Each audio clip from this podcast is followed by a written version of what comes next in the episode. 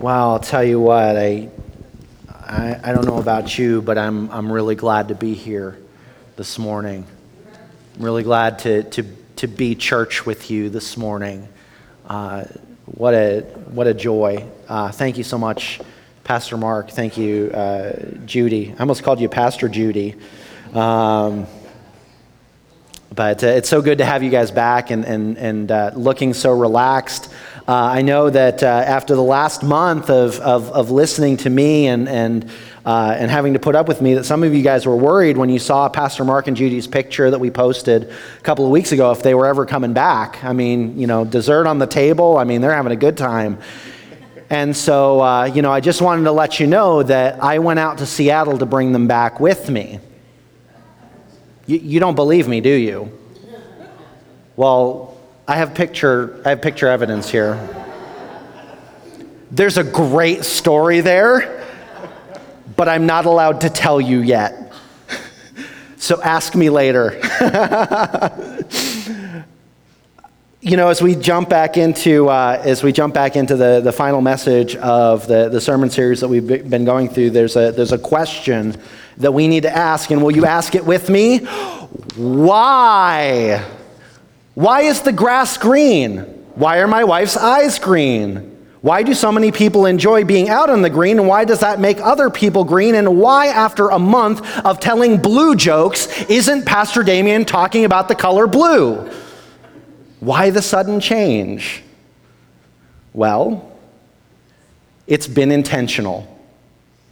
You see, we get used to doing things a certain way. And over the past five weeks, we've done things very similarly. Similar introductions, uh, same questions. Why? Because it's absolutely incredible how quickly we can get used to something and stop asking the why questions. We get used to the business as usual question and responses of because we're Christians. And that's simply what Christians do or don't do. We lose the, the excitement and wonder of new discoveries in the familiarity. And sometimes we become complacent when we forget why we do the things that we do. And this is why we ask why questions. To keep in focus why we do what we do as we practice our faith in Jesus. Our world desperately needs to see that Christianity is, is not just is not some rigorous adherence to a set of principles or ancient rituals, but a vibrant, passionate pursuit of Jesus Christ and the hope that only He can provide for our world here today. This morning, we are going to be exploring one more why question. And it is an incredibly controversial question in our current cultural climate. Why is forgiveness such a big part of the Christian experience? Why do we or why should we forgive? Now, on the onset of that question, it probably doesn't sound like a really big deal. Um, but let me explain this another way. If you pay attention to, uh, to, to, news stories or, or you observe the culture, one of the things that I've found absolutely incredible is that I don't think in our culture that we believe that anyone is capable of change. I don't think that we believe as a, as a cultural collective that anybody is, is, is capable of being better than their past mistakes or their past words.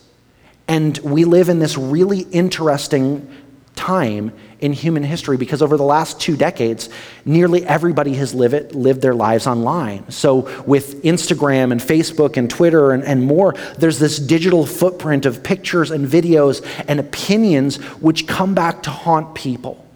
And as soon as those things come out, the claws of collective judgment just set in and they dig in. And it's like there's no releasing from that death grip. And it's like we believe that no one could ever be any better than the common perspective of public opinion. Yet we believe We believe that the power of Jesus transforms us because we are people who have been forgiven. And as we have been forgiven people, there is also a mandate for us to forgive and to be forgiving people. This morning, we're going to be diving into one of Jesus' parables. This is found in Matthew chapter 18, starting in verse 21, going through uh, verse 25. And Jesus has just finished a conversation to give you a little bit of context what's going on here in Matthew 18. Jesus is just finishing, finishing up a conversation with his disciples about confronting someone who's been caught in sin. And we enter this conversation in, in verse chapter or in, in verse 21 of chapter 18 with Peter. And if you've heard me speak about Peter before, you know the affection that I have for him. Peter, always the first guy to put his foot in his mouth, always the first guy to speak up, always the first guy to jump in before thinking. Um, the guy off the boat before anyone else. But Peter jumps in here, and then Peter came to Jesus and asked, Lord, how many times shall I forgive my brother or sister who sins against me? Up to seven times?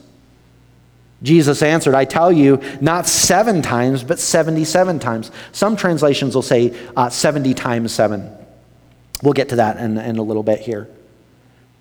And Jesus continues, Therefore, the kingdom of heaven is like a king who wanted to settle accounts with his servants.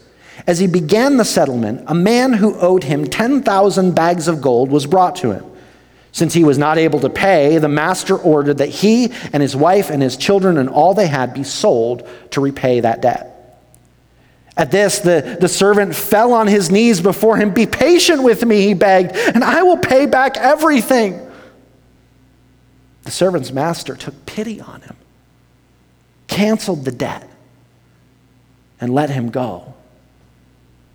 But when that servant went out, he found one of his fellow servants who owed him a hundred silver coins.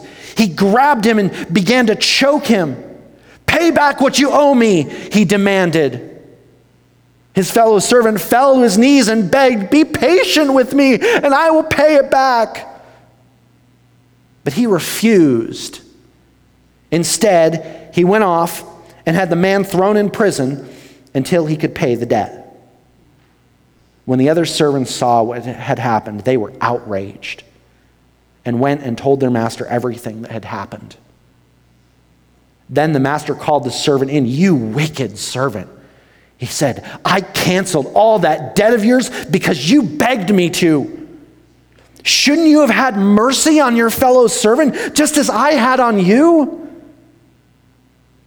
In anger, his master handed him over to the jailers to be tortured until he should pay back all he owed. This is how your heavenly Father will treat each of you unless you forgive your brother or sister from your heart. This is a really difficult teaching because just as much as we love, love, love knowing that God has forgiven us and that He's covered over a multitude of our sins, it is so much harder for us to give away forgiveness when we've been wronged. And yet, and yet Jesus makes no apologies for how forgiveness works. And this is where we dive into this morning's why question. In your outline, number one, why do we forgive? Why? Why do we forgive? Well, first off, letter A, we forgive because we have been richly forgiven. We forgive because we have been richly forgiven. Within his parable, Jesus shares that this man owed far more than he could ever repay in his lifetime 20,000 bags of gold. Now, I'm not going to pretend to be able to translate all of that in today's money market, but back then it equated to about 20 years worth of wages. Can you imagine having that kind of debt? Well, I may not know what that looks like in our, in our uh, current climate. I do know that uh, Jesus uses this absurd amount of money to represent the trouble that this man is in. He is in a heap, he is in several heaps of, of trouble. Because if you've ever been in debt, you know that debt always catches up to us, doesn't it? Whether it's the IRS or debt collect or bill collectors, brokers always have a way of finding ways to extract those payments out of us. Uh, a few generations back, uh, they could be, the, some of these payments, uh, when money wasn't available, could be extracted through the handshake between baseball bats and kneecaps. Um, but within the world that Jesus is talking to, it was pretty harsh servitude, jail for not only this man, his family, they were, they were, they were sold to try to gain back what was lost in the debt. Yet this man, he falls at the mercy of his master, fully aware of the hopelessness of his situation. And the master, the master hears his plea. And with the man kneeling on the ground, does something absolutely ridiculous. He forgives 20 years worth of debt. He forgives richly.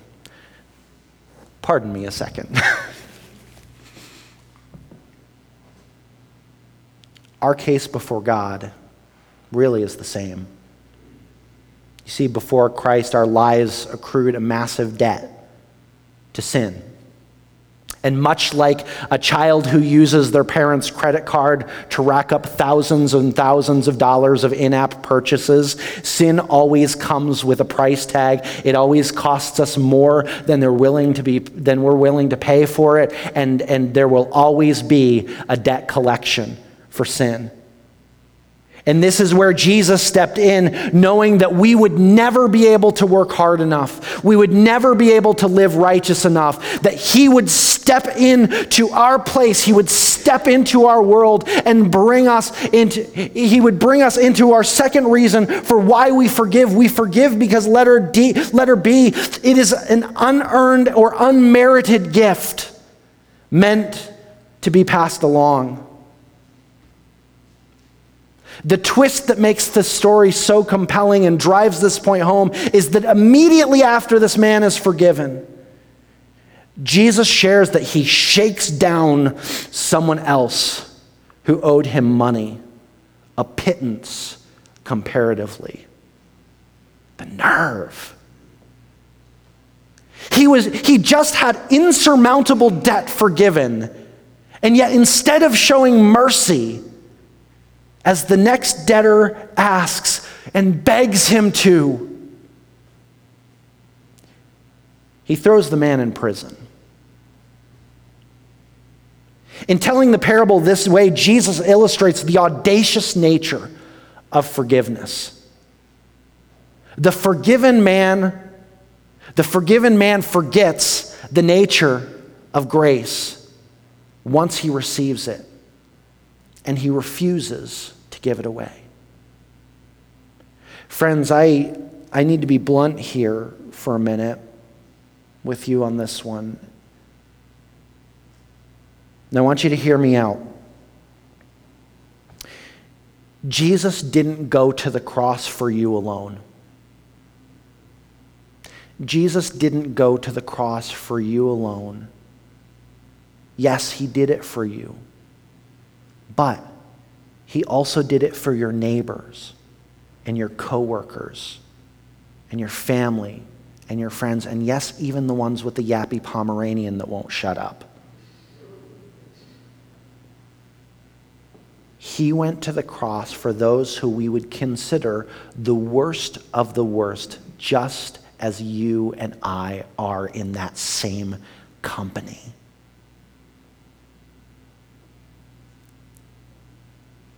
And if we are going to walk in forgiveness, if we're going to walk as forgiven people, we need to be forgiving people. Why?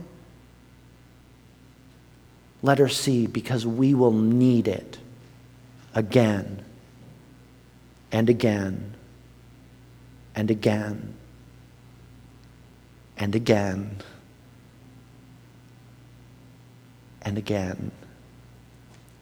I think one of the traps that we can fall into often as Christians, and, and I think this is uh, specifically uh, something uh, we Wesleyans, I think, uh, might struggle with uh, maybe a little bit more um, when, when examining our walk with Jesus, uh, comes in the realm of something that, a doctrine that, that, we, that we teach called entire sanctification.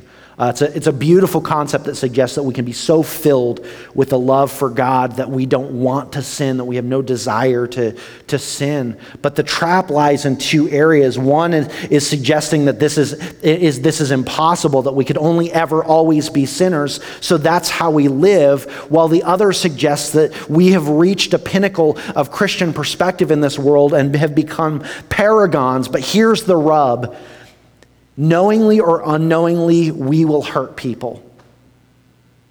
Knowingly or unknowingly, we will say the wrong thing. Knowingly or unknowingly, we will do the wrong thing. We will say or do things outside of the character of Christ, and we will need His grace to cover us through the forgiveness of Jesus. And this isn't to suggest that we always need to be in a constant state of, of, of, repentance for silly things. Yes, repentance is good, but we don't want to get caught up in the silly things with, with the fears of, like, oh no, did I misplace my salvation this morning? You know, I thought I put it on the bedside table last night and, and it's not there anymore.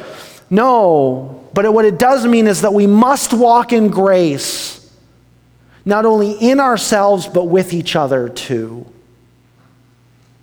And this brings up another question that's not a why question, but more of a how. And it's actually the question that kicks off this entire parable and go, brings us into section number two How much am I expected to forgive? How much am I expected to forgive? And I know that anytime that we have conversations about forgiveness, that there are those questions or those statements in the back of your head, the responses of, but you don't know what he did. You don't know what she said. You don't know how they betrayed me. You don't know how he walked out on me. You don't know. How can you sit here and talk about forgiveness and being forgive, forgiving people when you don't know what's happened to me? You're right, I don't know what's happened to you. But you don't know what's happened to me either. And Peter jumps into this conversation about, about situations where, where people have, have sinned against them, and, and, and Jesus talks about trying to restore them and bring them back into, into right fellowship and, and, and into a place of confession and, and restoration. And Peter's like, Yeah, but Jesus, how much do I have to forgive? Like, Seven times? I mean, that sounds like a lot of times. Is that, that good? Seven? Seven times? And Jesus answers, No, I, I tell you, not, not seven times, but 77 times. Now, whether, your whether your translation says 77 times or 70 times seven times, I want to I wanna get to, to the point here. We need to be clear on this for the literalists out there. Jesus is not giving you permission to keep a checklist, okay? He's not giving you permission to, to, to, keep a checklist. And when somebody crosses that threshold of 78 offenses, you have permission to drop the bam hammer. No. Jesus is using hyperbole here. He's using the audacious in this parable and in his statement to outline the depths of the great love and the measures of forgiveness that we should use with each other. So, how much am I expected to forgive?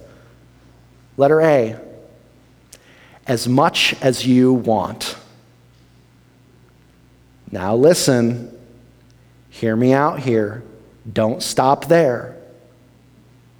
Because as much as you want is a statement that has a very, very, very, very, very large catch to it. And I want you to hear me and I want you to write this down. This is not in your notes, but this is important. If you bring anything, if you take anything away from here today, this is what I want you to hear, okay? And I'm going to say this a couple of times. If you are expecting to be forgiven generously, you need to practice generous forgiveness. If you are expecting to be forgiven generously, you need to practice generous forgiveness. I'm going to say this one more time.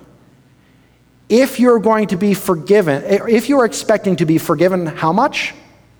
Generous. Generously, you need to practice generous forgiveness. Okay. Understand that forgiveness is not some karmic act which we balance our forgiveness with others, which how much, with how much we need, we think we need to be forgiven. No. It's a call for us to recognize that if we have any expectation of receiving forgiveness, we need to be ready to extend the same. Remember, as Christians, you reflect Jesus in all that you do. At the end of this parable, Jesus states, This is how my heavenly Father will treat each of you unless you forgive your brother or sister from your heart. And this wouldn't be the only time that Jesus would talk like this either. So don't think this is a one off, that this was like maybe accidental, like there was kind of chit chat, and Matthew was like, This is good, I need to write this down. No, because in, in earlier, a few chapters, in, in Matthew chapter 7, in the Sermon on the Mount, Jesus would build the foundations of forgiveness further out uh, about the, when, when he would talk about the measure that we use in judging others and judging situations and stuff like that. He, he, would say, he would say this He would say, For in the same way you judge others, you will be judged, for the measure that you use will be used to you. Now, we often get tripped up in this with, the, with things, with ideas like, well, yeah, you should shouldn't judge. No, God has given us the capacity to judge things, but we need to be careful whose measure we're using. There's a few side points that we need to mention. The first is a temptation. Our temptation could be looking at the statement and going, aha, loophole. I can sin as much as I want, and I, if I just forgive loosely, that's, that'll work. Don't worry about that. Paul closed that loophole later on when he wrote to the Roman church. He said this and about grace and salvation in, in, Romans chapter 6, verse 1. He says, What shall we say then? Shall we go on sinning so that grace may increase? By no means. Why are those, why, we are those who, who have died to sin. How can we live in it any longer? Or don't you know that all of us who were baptized into Christ Jesus were baptized into his death. We were therefore buried with him through baptism into death, in order that, just as Christ was raised from the dead through the glory of the Father, we too may live a new life. In other words, no, don't be dumb. That isn't what Jesus is getting at in this parable. The second statement that we have to deal with comes in the form of dealing with the pain of being on the receiving end of offenses. Part of God's perfect image that He intended for us to bear was His sense of justice. Unfortunately, our sense of justice is broken because our sense of justice often leads with me. Our sense of justice often leads with how am I feeling? How does this situation make me feel? Not what's true and right and just. And in matters of accountability for actions and forgiveness, we need to remember that some things require forgiveness that, let her be, are beyond what you can ever extend on your own.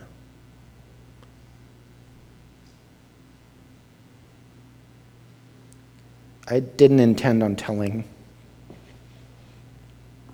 this story uh, this morning, but I need to because um, if it's healing for you, then that's awesome.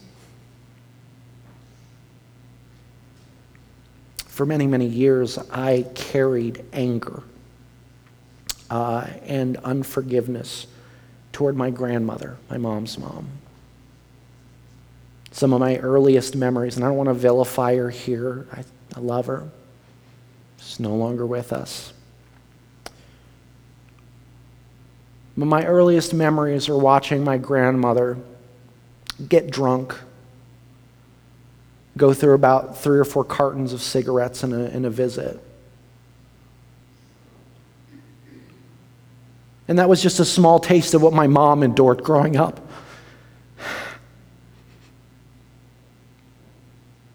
And as a child, I watched the impact of her actions on my mom the brokenness, the anger, the resentment. And I carried that with me. I was never terribly excited to visit with her. And I remember about 13 years back, I was sitting in, in Split, Croatia, and I was listening to a, a preacher Well, I was on a missions trip. I'm on a missions trip to bring Jesus to people and to bring them hope that nobody is beyond the reach of Jesus. And here I am listening to a pastor share this message and me ask, and, and the Holy Spirit asking me the question of, if Nani dies today, would you be okay with her separated from me?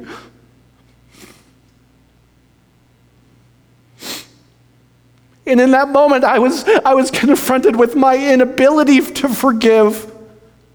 I couldn't do it. Up until that point, I couldn't do it. I couldn't let go. I carried the hurt, I carried the pain, not only for myself and the things that she said to me, but the things that she said about other people that I loved and that I cared for. And the damage, years and years of damage.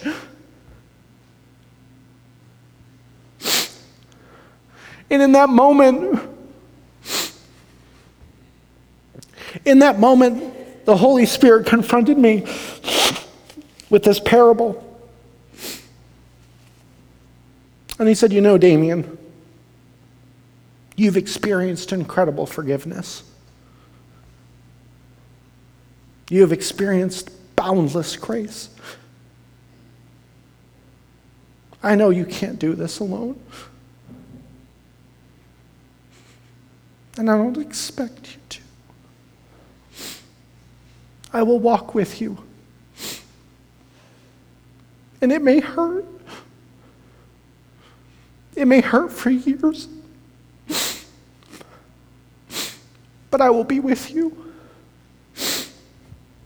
Friends,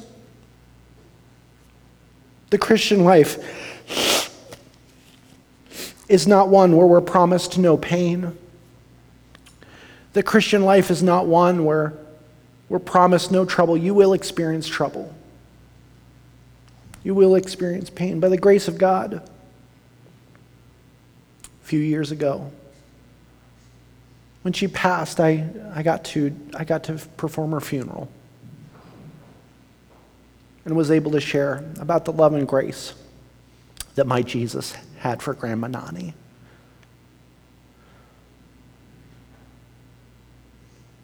And while it was painful and while it was emotional, and we all experience trouble and pain. Jesus doesn't diminish that when he talks about forgiveness. Instead, we have one who has, we have one in Christ. We have someone in Christ who endured pain that we will probably never be able to imagine.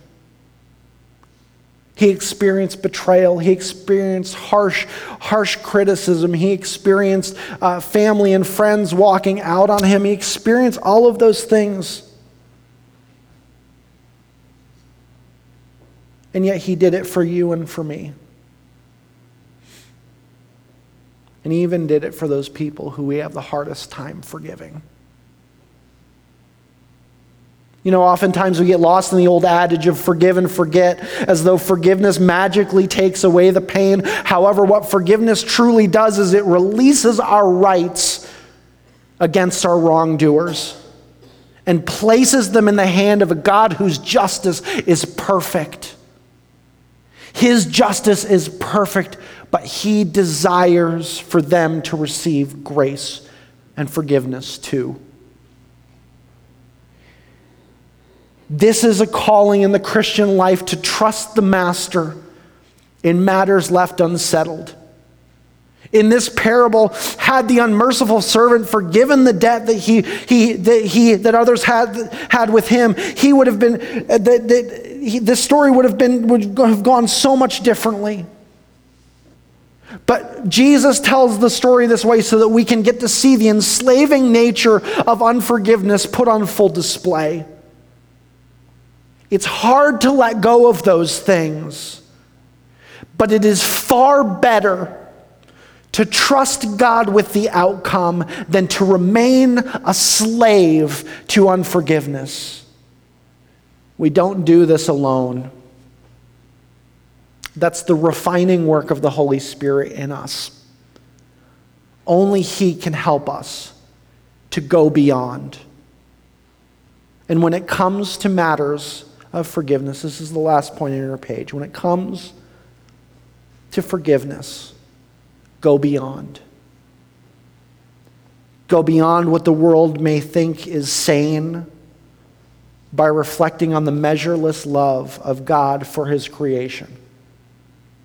Go beyond what our own capacity to forgive is by trusting in the justice of God. Go beyond what is possible to forgive, remembering how much God has forgiven you when it comes to forgiveness, friends, I challenge you, I encourage you, I beg you go beyond. Friends, there are so many other why questions that we can ask, and I hope that over these last five weeks that you've been encouraged and inspired to search out why you do what you do as you practice your faith in Christ. I hope that it challenged you. I hope that you found a, a place of exceptional freedom as you discover who you are in Christ. And as you have not settled, and as you refuse to settle for answering those why questions with, because we're Christians. And that's simply what Christians do or don't do, depending on the circumstances. As we close out here this morning, I'm going to say a word of prayer for us and I'm going to invite the worship team back. Um, but maybe for you, there's a matter, there are matters of forgiveness that, that Jesus is challenging you with today. And, and maybe you need to deal with those. And uh, I want to invite our, our, prayer team up as, as we close here in, in prayer. And I, I, may step off the platform here too, um, because this is too important. Forgiveness is too important. Don't hang on to grudges. Don't hang on to offenses. Allow the grace and the mercy of Jesus to fill those places, to bring healing and to bring restoration. We're going to pray and we're going to sing a beautiful song together. And then I'm going to invite you to, to join me if you would. Let's pray. Heavenly Father, you are beyond fair with forgiveness. You forgive measurelessly. You forgive generously.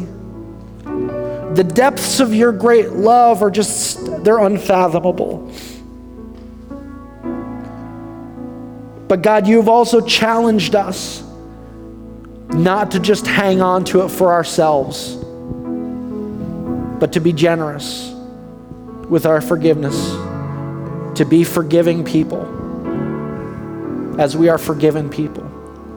God, I pray this morning as we as we've wrestled with this that if there are matters that have been left unforgiven, if there are old hurts, old pains, old wounds, that today would be a day to deal with those and that this would be a day marked with healing. God, we love you and we give you praise, and it's in Jesus' name we pray. Amen. As we stand in a moment to sing, I'm going to invite you, if you want prayer, maybe you've wrestled with something and uh, you need somebody to pray with you about that forgiveness. You may be here this morning and saying, you know, this week I need to send an email, or I need to, I need to write a letter, or I need to make a phone call, make an appointment. And maybe you need prayer to have the courage to do that. But whatever it is, uh, there's a prayer team over here, and uh, uh, I'm going to ask if Kent and Hannah would come up over here as well. So as we sing, as we stand, you come. Let's take time for prayer this morning.